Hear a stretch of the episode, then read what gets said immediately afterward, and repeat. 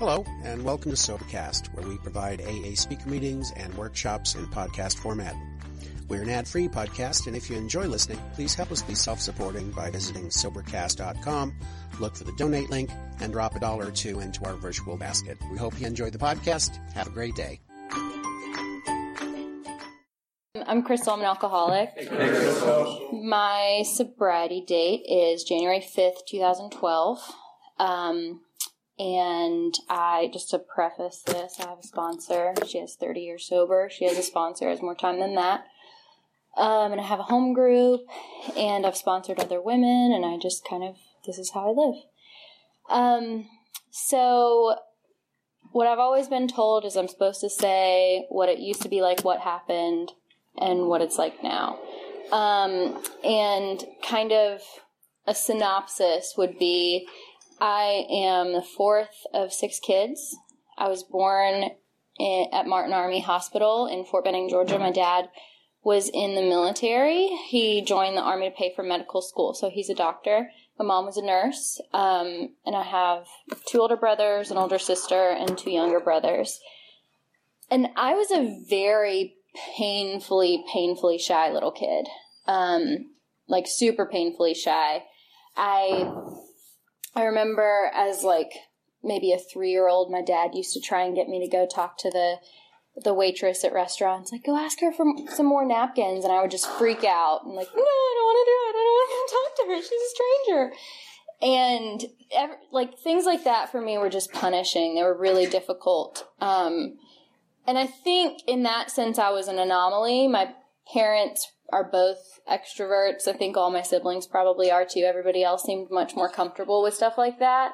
And I was always really scared. There's a picture of me from when I was like probably around the same age, three or something, at a children's church, and they took pictures of all the little kids in their church outfits, and I, everyone else was smiling and cute, and I was bawling, crying because I didn't want to be anywhere away from my mom. Um, so that was pretty much my disposition early on, and I think a lot of that, uh, the reason I share it is because I think a lot of that stuff set me up for what came later on in my life. Um, when I was about six or seven, that's the period of time that I like to call something else. I'm not going to call it that tonight because I've been told I'm not supposed to cuss, but uh, it's when everything kind of started falling apart. There was a lot of stuff that started happening, um, all kind of around the same time. And my memory's not that great, so it gets jumbled together. But to give you the short list, my grandfather died. My dad went to rehab for substance abuse at Ridgeview, actually. Um, he was abusing the sample medications that they were giving him, and so he was gone for like three months um, my parents were getting divorced. My mom like surprised my dad with divorce papers on Valentine's, and then that led to that was just the beginning, I think, of like a three year long divorce for them, custody battle, all of that stuff, and also kind of the beginning of her descent into psychosis. My mom has a major mental illness. So just all of that together made for a really rough childhood, as you can imagine. Um, my experience with alcohol was relatively limited up until that point. Just, I think my dad would maybe give us sips here and there, but around the time I was six or seven was the first time I got drunk. Um, they used to let us have a half a glass of champagne at on New Year's. And so we did, and I went back for more. And I think I probably went back for more a couple of times, maybe two or three times, and was definitely drunk. Um, and I went with my mom to go pick up my brother at a friend's house that night. And um, I remember laying on the lawn at this kid's house and like, Mom, I'm drunk. And she was like, No, you're not. Shush. And I was definitely, definitely drunk. I mean, you know, I remember it some, but I just remember feeling woozy, and that was not the last time I'd feel that. Um, so I was a pretty good kid overall. Um, kind of kept to myself, and um, shut up. I told my story once, and I said I played with myself a lot, and I meant I played by myself a lot. I played by myself a lot uh, when I was a kid. I always felt like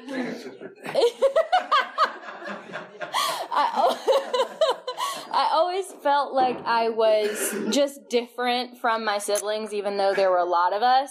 And I don't know if that was just a me thing or like if I created that sensation for myself and if I had just like applied myself, they would have accepted me. But I just always felt very different. Um, and that was a theme throughout my life, really, up until I got sober, basically, and even sometimes after. Um, so I really didn't drink much after that, actually at all. The next time I drank was in high school. Um, and that was kind of another period of chaos. Really, my entire life as a kid was chaos. My parents, after the whole dragging us through this terrible divorce and stuff, my mom finally, after about three years, really did have a psychotic break and finally was hospitalized and put on medication. And it was like a switch was flipped and everything was fine again and we were a happy family again. And I wasn't part of that happy family. I was mad. I was really, really angry. Um, but that was just kind of the way that my family dealt with things. Like, okay, we're done now. We're not going to talk about it anymore. It's done. Um, everything's perfect again. And there was something in me that did not sit right with pretending like that whole entire experience didn't happen and not bringing it up. Um, so around the time I was 16, like I said, I was a good kid. I was a really good student. Um, I was an athlete. I worked really hard. I was very self motivated. And alcohol came into my life again around that time. Um, I, for the first time, skipped school with some friends and had, I think, one Smirnoff Ice over the course of three hours and was terrified I was going to get drunk, and I didn't. But I had fun with friends, and I was included, and I was part of. And from then on, over the weekends and things like that, we would go out for margaritas with the fake ID I somehow found. Thank you, Kimmy Faith. Um, and we would smoke pot and just do whatever kids do. And I felt like I was a part of a group finally. Even though I had been on sports teams and in clubs and all this other stuff growing up, I never felt like I was actually part of whatever it was that I was doing. I always felt like everyone just felt sorry for me, so they let me be there with them. And um, so once I started drinking, it wasn't like it went downhill like that, but I'm relatively young, so it didn't take too long. Um, but I do notice looking back that a lot of the, the self motivation and high achieving perfectionism kind of started drifting away. And in a way that was good because I used to kill myself over, not literally, but over, you know, grades and things like that. I was very, very hard on myself. So alcohol let me be not perfect and be okay with it. But it also helped me drive my life into the toilet at the same time. Um, just to give you guys, I guess, an example, I went to Catholic school and I remember in like eighth grade, we had to do a monologue of um, Judas betraying Jesus. We had to like get up there and you know act it out. And so I wrapped myself in a sheet and I got up there and I gave a heartfelt soliloquy and I got a 95. And in our grade or in our school, 96 and above was an A, and I got it.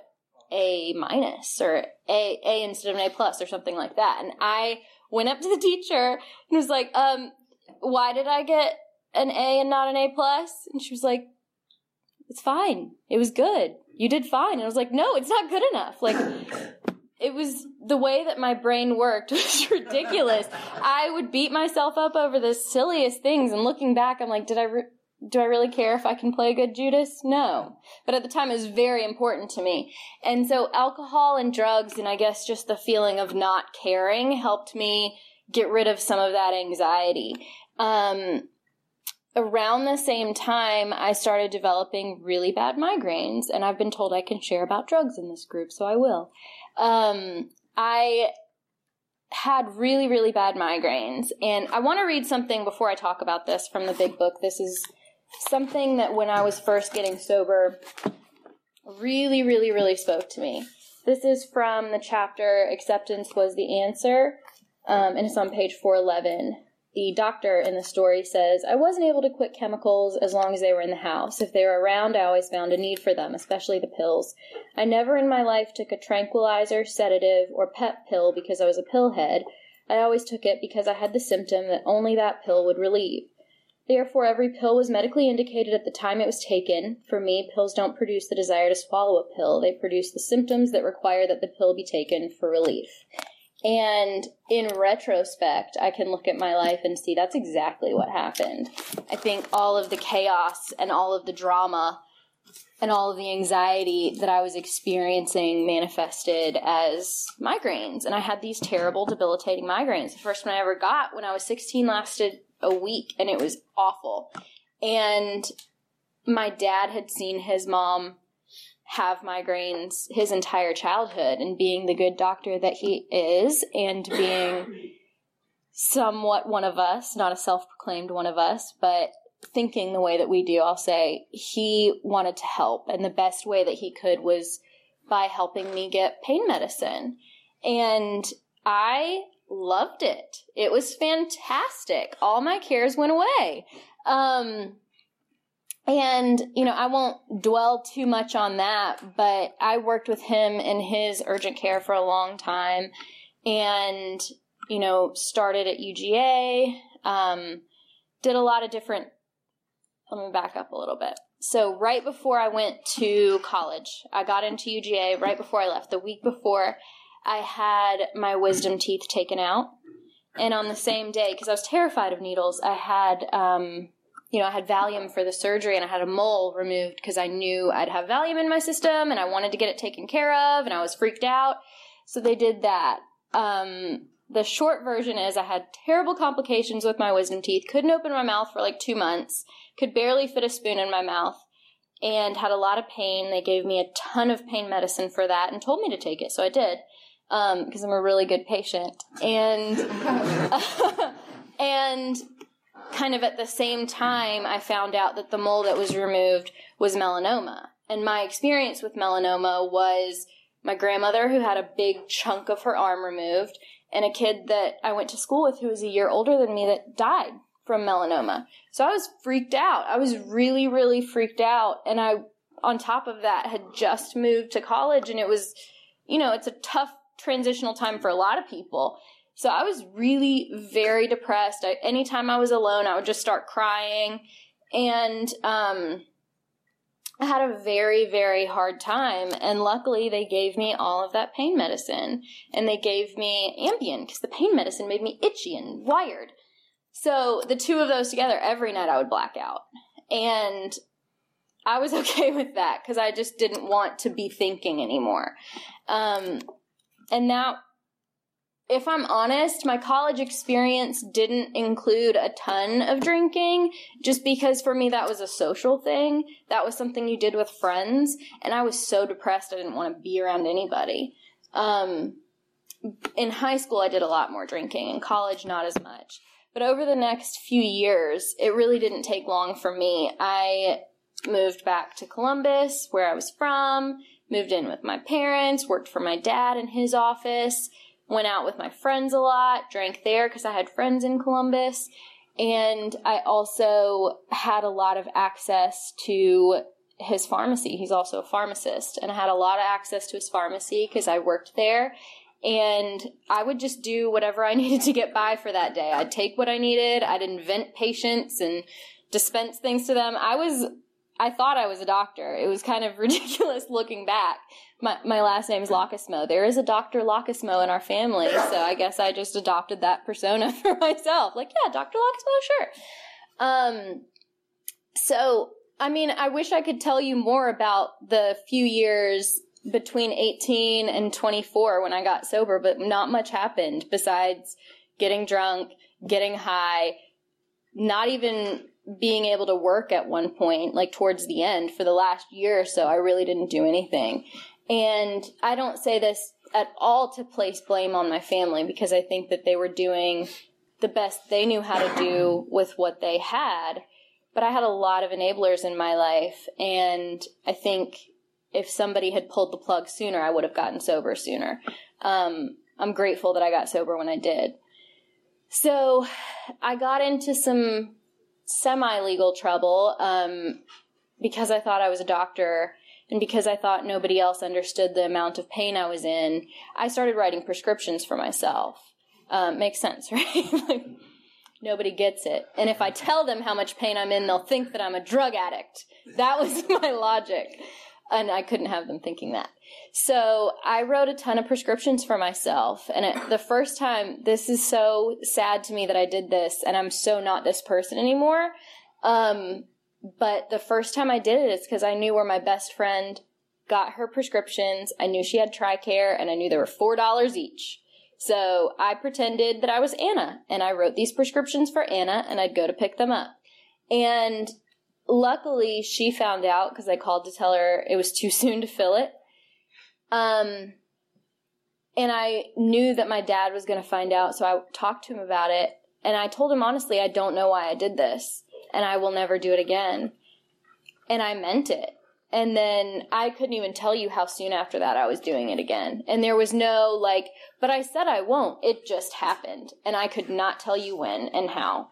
Um, but that went on for another six months or so, and I got better at it the second time around, I'll tell you that. And I got a lot of stuff and a lot of prescriptions, a lot of refills. I had a lot of different personas and identities, and I had it all in my phone who I was, w- when, and where. And I was extremely paranoid. Um, it was a really rough time. And thankfully, after about another six months of that, at least, I got found out again. And um, I knew that my dad knew again. And I went to talk to him about it again. And the only thing he said to me was, You're going to rehab. And there was no fight in me left. I mean, I was so ready for whatever it was. So I just said, Okay. And I went.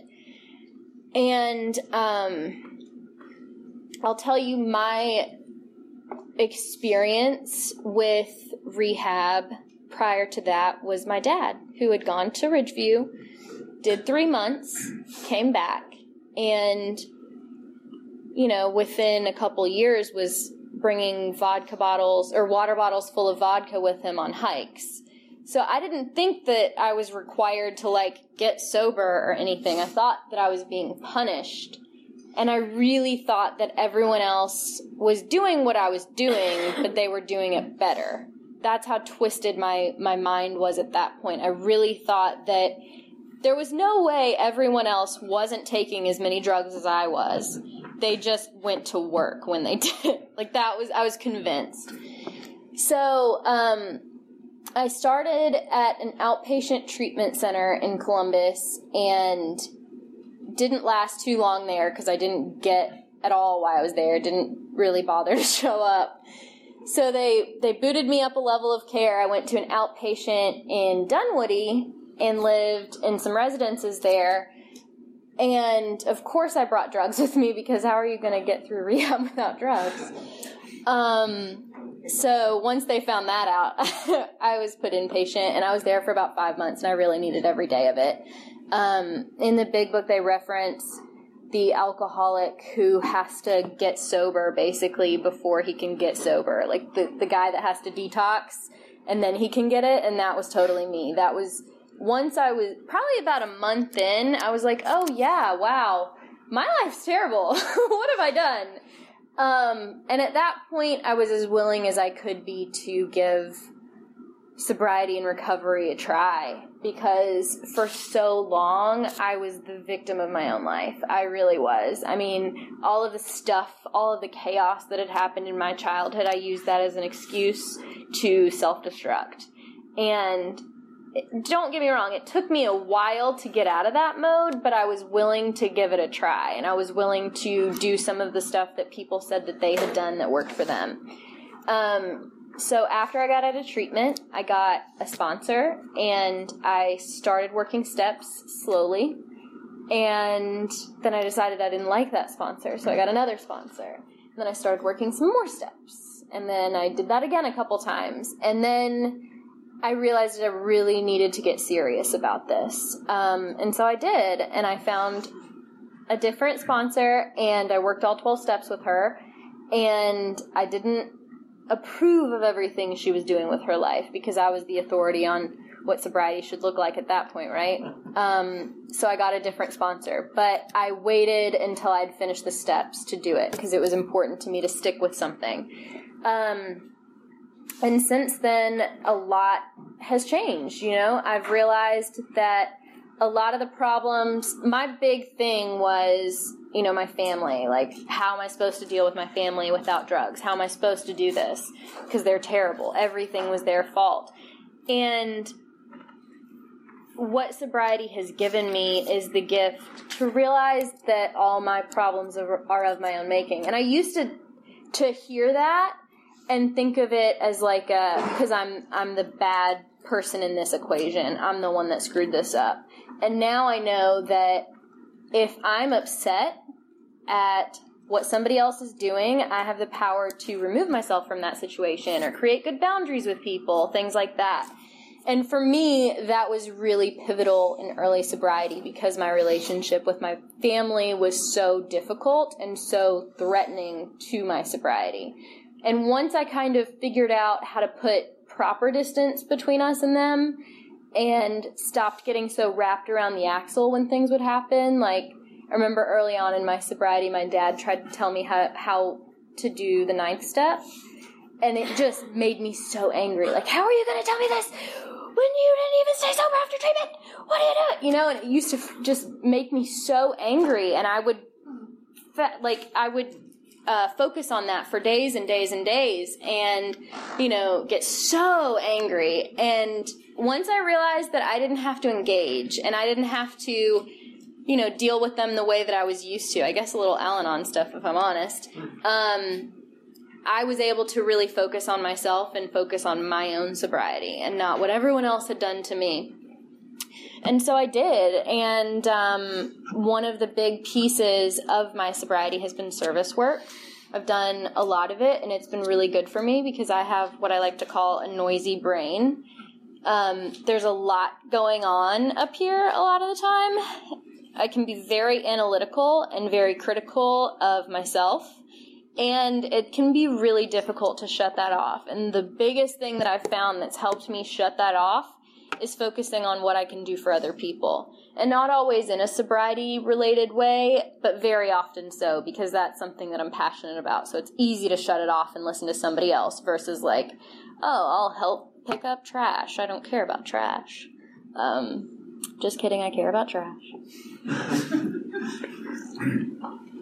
so that has been a huge thing for me and my sponsor who I've had for several years now, has been very big on the concept of a higher power.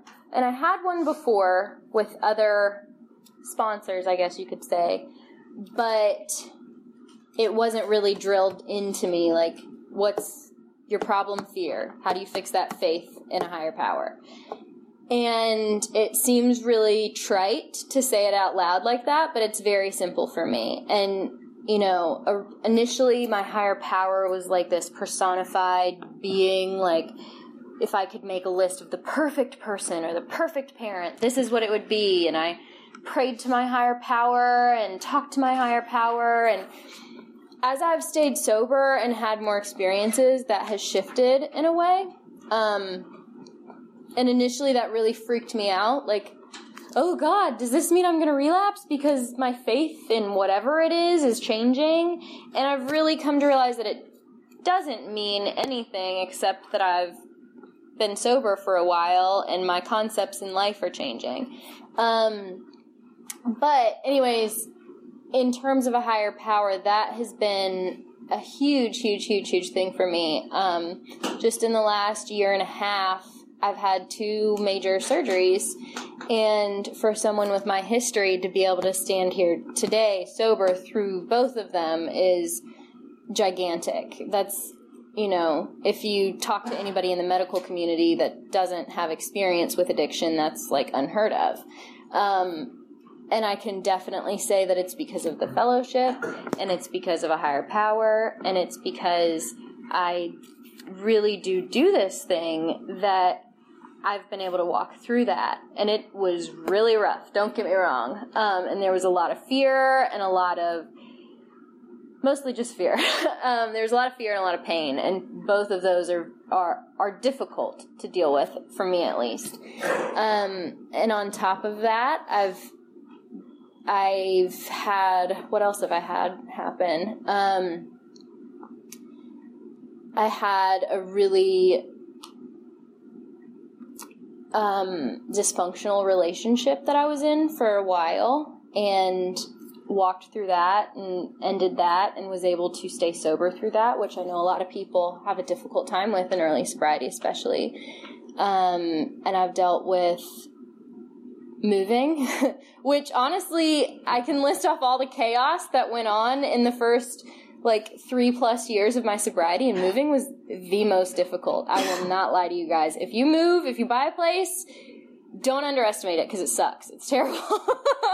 um, I lived with my sponsor for like two months. I only packed clothes for like two weeks because I thought it would be such a breeze.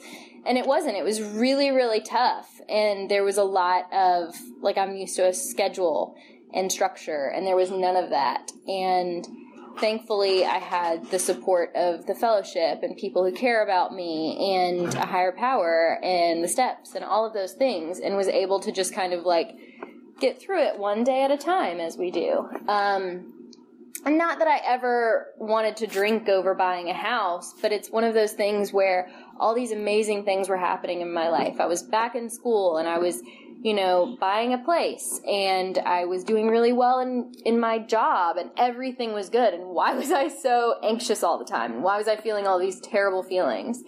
Um, and luckily now I have a solution for those terrible feelings. Whereas before I felt like if I didn't do something to fix what I'm feeling right now, I was going to feel it forever.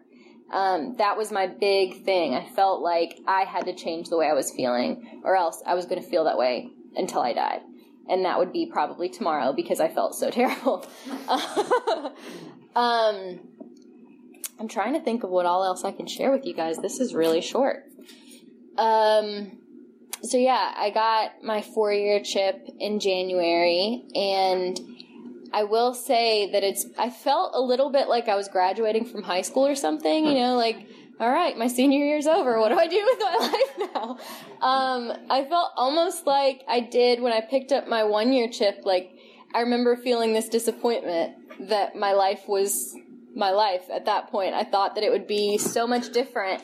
And in the last several years, I've really grown to like the life that I have and like just simplicity and like routine and like being boring. Um, and I really like. So my recovery. Maybe this is controversial. My recovery is not just about AA. There's a lot of things that I do for my recovery. I do yoga, I exercise, I hike. Part of my recovery is taking really good care of myself, taking really good care of my dog, um, friendship, all of those things. And AA is what helps me stay sober so that I can actually experience recovery in those areas of my life that are important to me. Um, and that's really all I have to share with you guys. So thank you for letting me share.